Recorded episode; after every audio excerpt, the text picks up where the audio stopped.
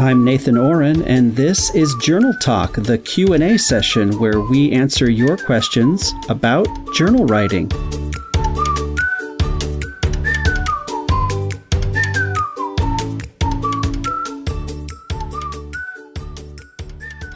Welcome to Journal Talk Q and A. I'm Nathan Oren, and with me my, as my co-host today is Kim Ades. Kim, welcome back. Hello again.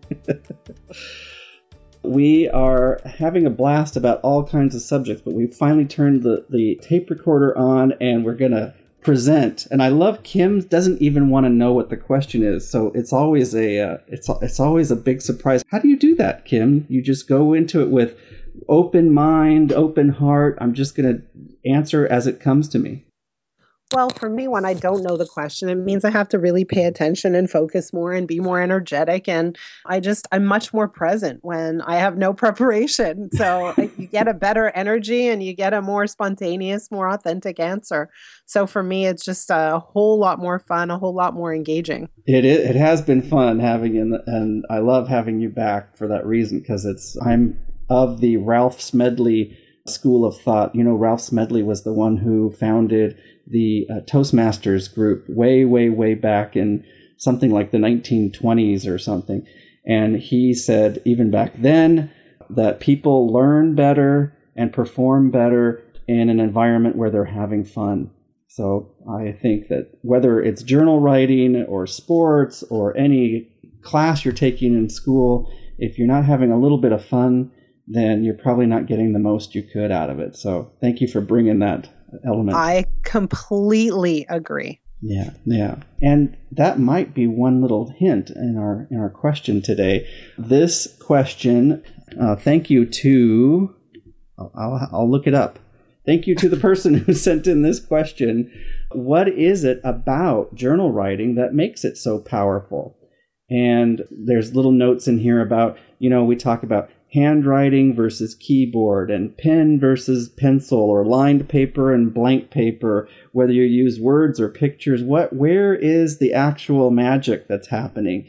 And I've heard people answer this in a lot of different ways, the, the Ira Progoffs of the world and, you know, some of the, the journal therapists out there talking about, and, and John Evans and and people, uh, Jamie Pennebaker. Are you familiar with Jamie? Yep. Yeah. So, and I love how they kind of take apart what's happening a little bit. I would love to get your take on that, Kim. What's actually happening in the journal writing that makes it? It's not the words. It's not how many words we we write. It's not. It's not the method that we're using. Um, well. Let, let me give you a bit of a personal uh, interpretation of all this. Mm-hmm, um, mm-hmm.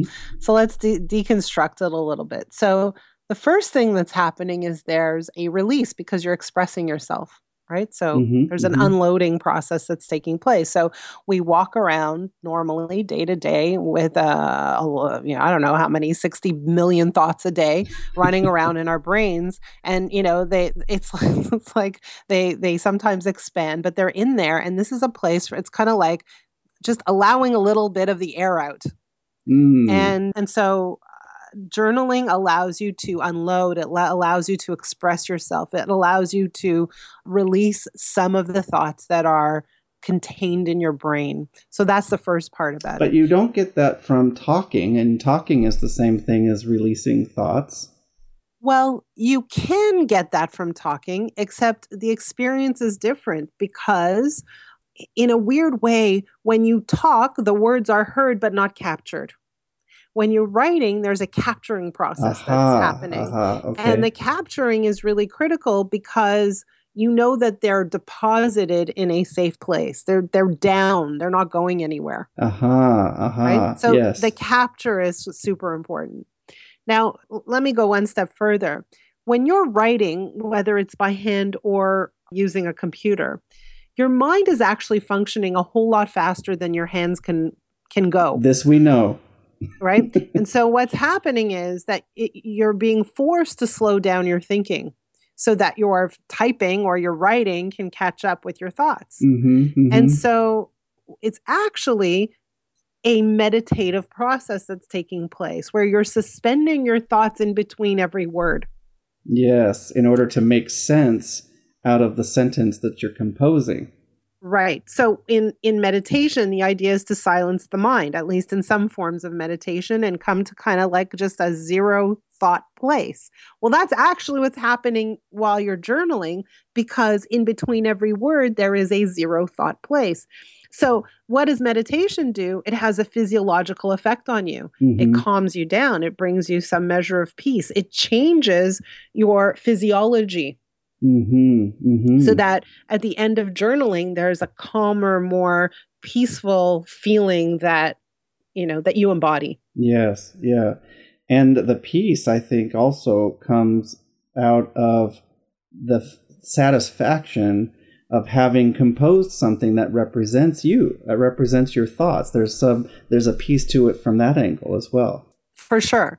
But so now let's keep going in terms of, you know, where does the magic come from? Yes. And again, of course, this is biased and subjective. For me personally, I journal every single day. So, you know, I'm doing a lot of things when I journal. I'm writing down things I want to capture, past experiences, perhaps, uh, notable events, conflicts, struggles I'm having, mm-hmm, but I'm also mm-hmm. creating the future, also writing down my desires. I'm also writing down Uh, the things that I want to do and accomplish and experience. And, and so it's a place to sort through all the vast variety of inputs that you're receiving and all the data you're receiving and all the experiences you're having. It's just a place to, for a minute, pause and sort through it and uh, like use it to make decisions about what you want more of and what you want less of. Yes. And it's a place that where you can create self-guidance. Mm-hmm, mm-hmm. Self-guidance, yes, yeah. You know, this thought just hit me, and maybe this is one of the things that differentiates humans from any other living creature, is that we have these thoughts, as you said, but but we have developed that whatever part of the brain it is that helps us to capture. Like, I don't, what other, is there any other species that can take their thoughts and make them into things that then they can share with other people or just come back and revisit themselves to make decisions? Well, if there is, we're not aware of it. Yeah. Right? Yeah. I think like, that I just I just realized for myself that we are the only uh, that I can think of that that that's a huge that's that represents all of human progress, really. Right. Well, and, you know, we don't know what goes on, you know, under the, the ant, ocean. Yeah. Or in the, right? ant, in the ant kingdom. Yeah. Maybe they're right. writing like things we, down.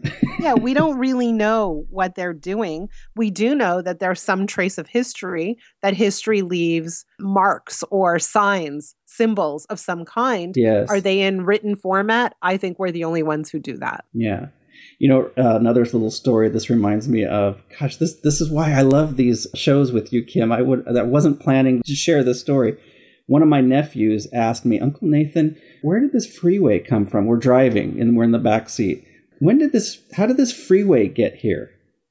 And, you know, I've never even, it's one of those things that you have to be a kid to ask that question, because yep. adults would never think to ask such a silly question. But when you think about it, do you realize how much planning there had to be so that a road could be built? Like, you know, and the fact that cement was used or this and that and where it's going and how it's going. And I had to say, well, it was many years ago. You know, it was, it's been here for a long, long time. And he said, but it wasn't always here.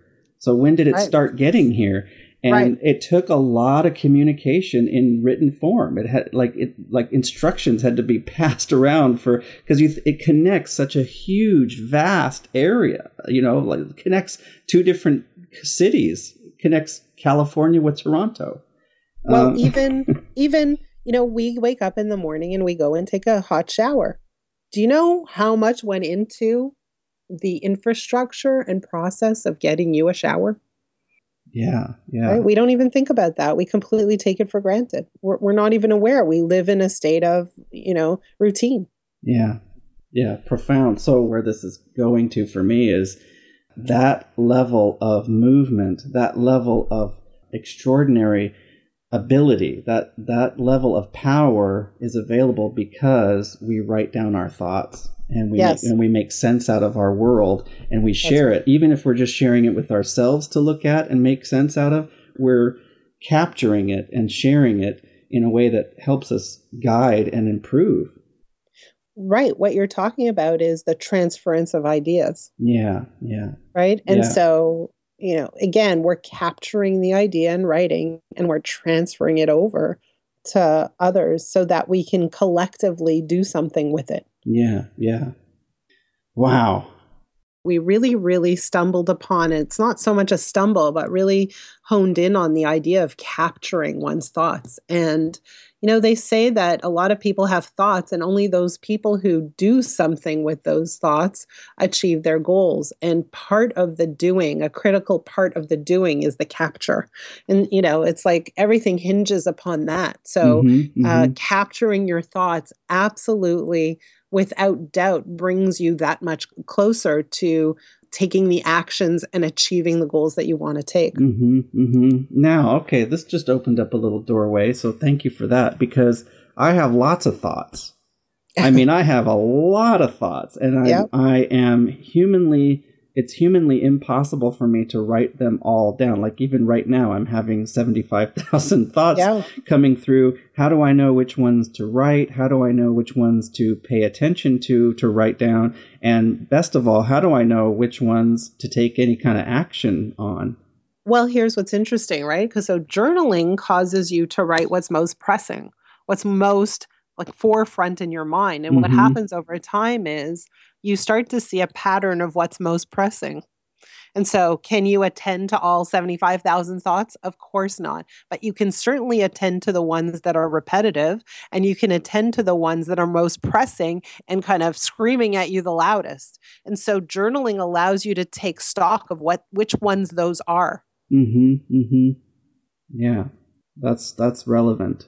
So uh, being able to note, and again, because you're recording them, you can see, wow, this theme keeps coming up. I why do I keep writing about my finances, or why do I keep writing about this relationship? There must be something right. here that's really pulling my attention, and and and what is that?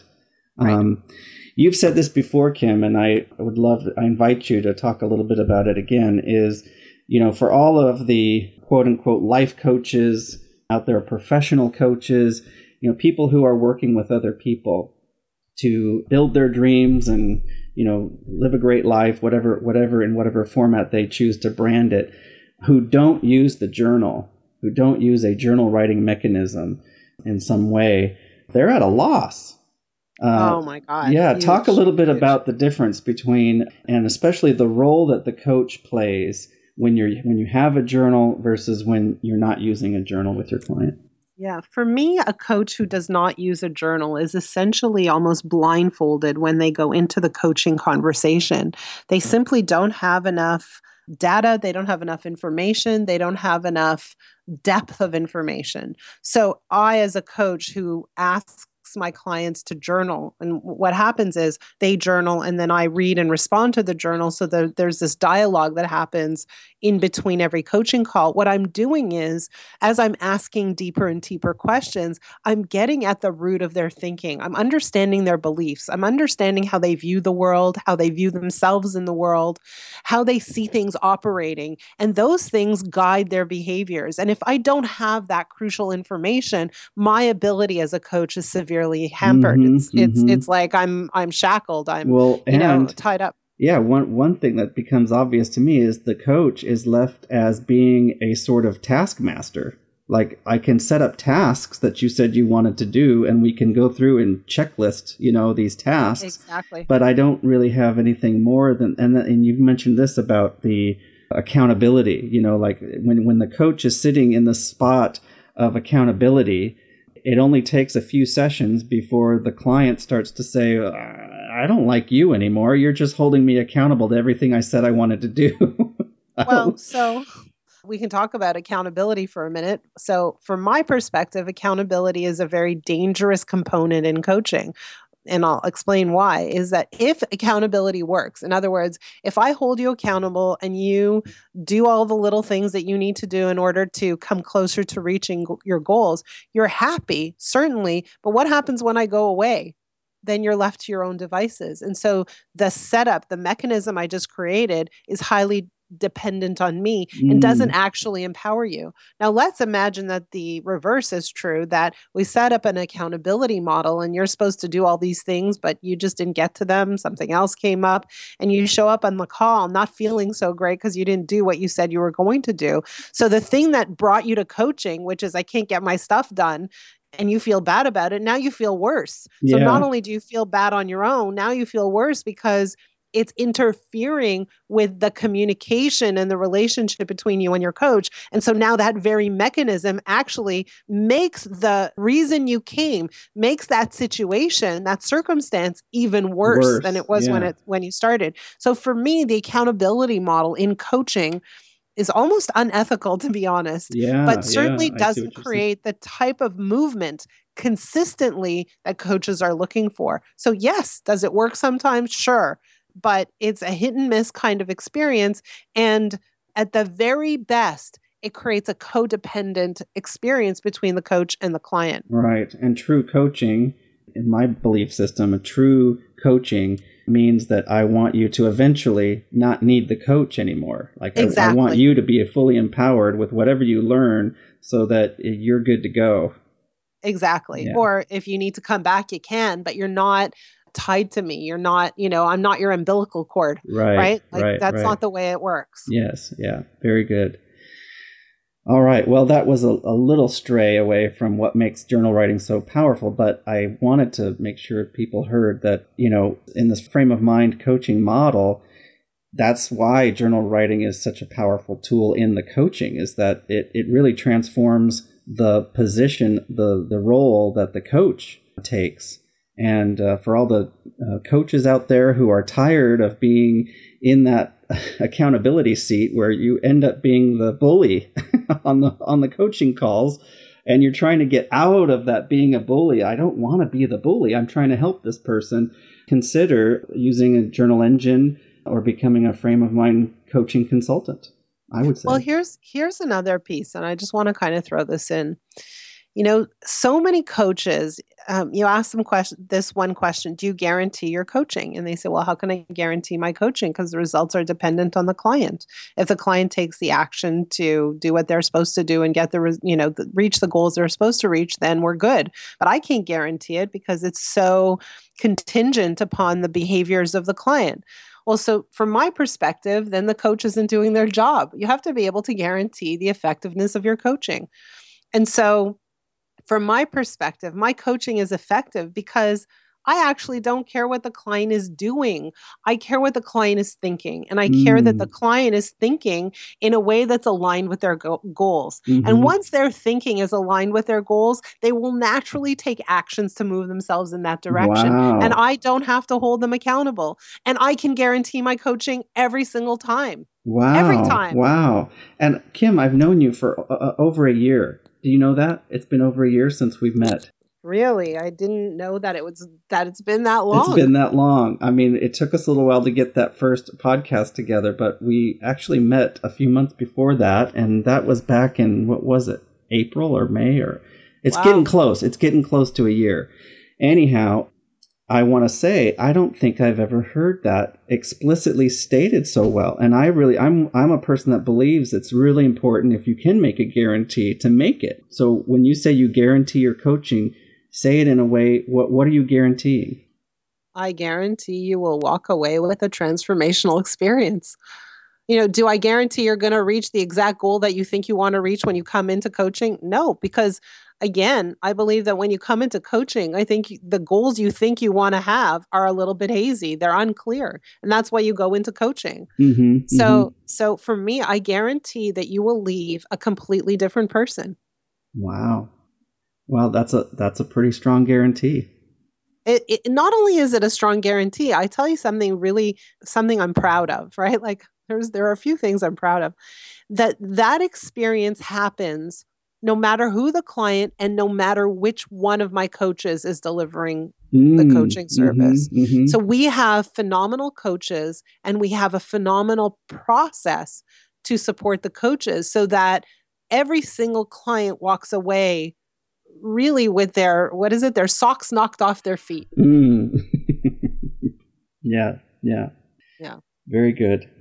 All right. What is it about journal writing that makes it so powerful? Capturing and taking action. Yeah. If you could apply, and I love that journal writing is getting applied in so many places. And I think it's only a matter of time before all of uh, our teachers in schools, all of our religious leaders, any, all the coach, I think it's only a matter of time before they all acknowledge that, wow, I, we can get so much more done, so much more accomplished, so much more sharing, and so much more understanding of ourselves if we just ask uh, ourselves to write things down. Thank you so much, Kim. Thank you to whomever sent this great question in, because I don't see the person's name. I'm sorry. If you wrote this question and sent it in to me, let me know. And I will uh, send you a little thank you gift. Kim, who is from Frame of Mind Coaching and coaches the leaders, coaches other coaches to help people with journal writing and achieving whatever goals they have, even if they don't know what those goals are. This has been a great conversation. Anything else you would like to add?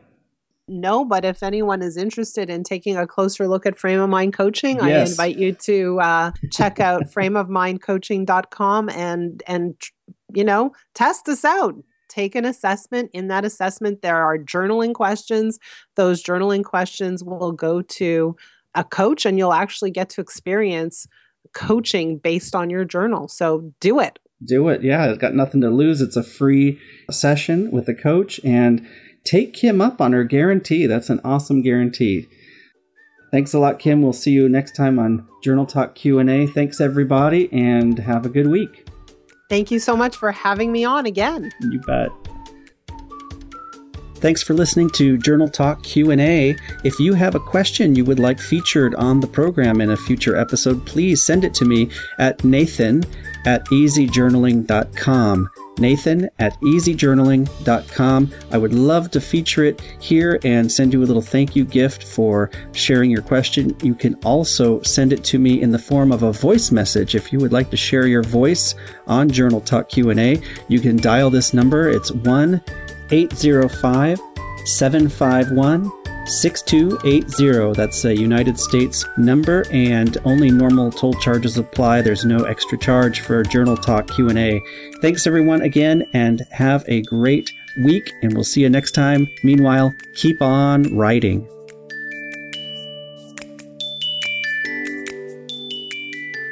This episode of Journal Talk is copyright and brought to you by Write for Life, an online resource for living with passion, clarity, and purpose through journaling. Visit our website at w w w dot write, spelled W R I T E, the number four, life, L I F E, dot U S. Thanks again for listening to Journal Talk.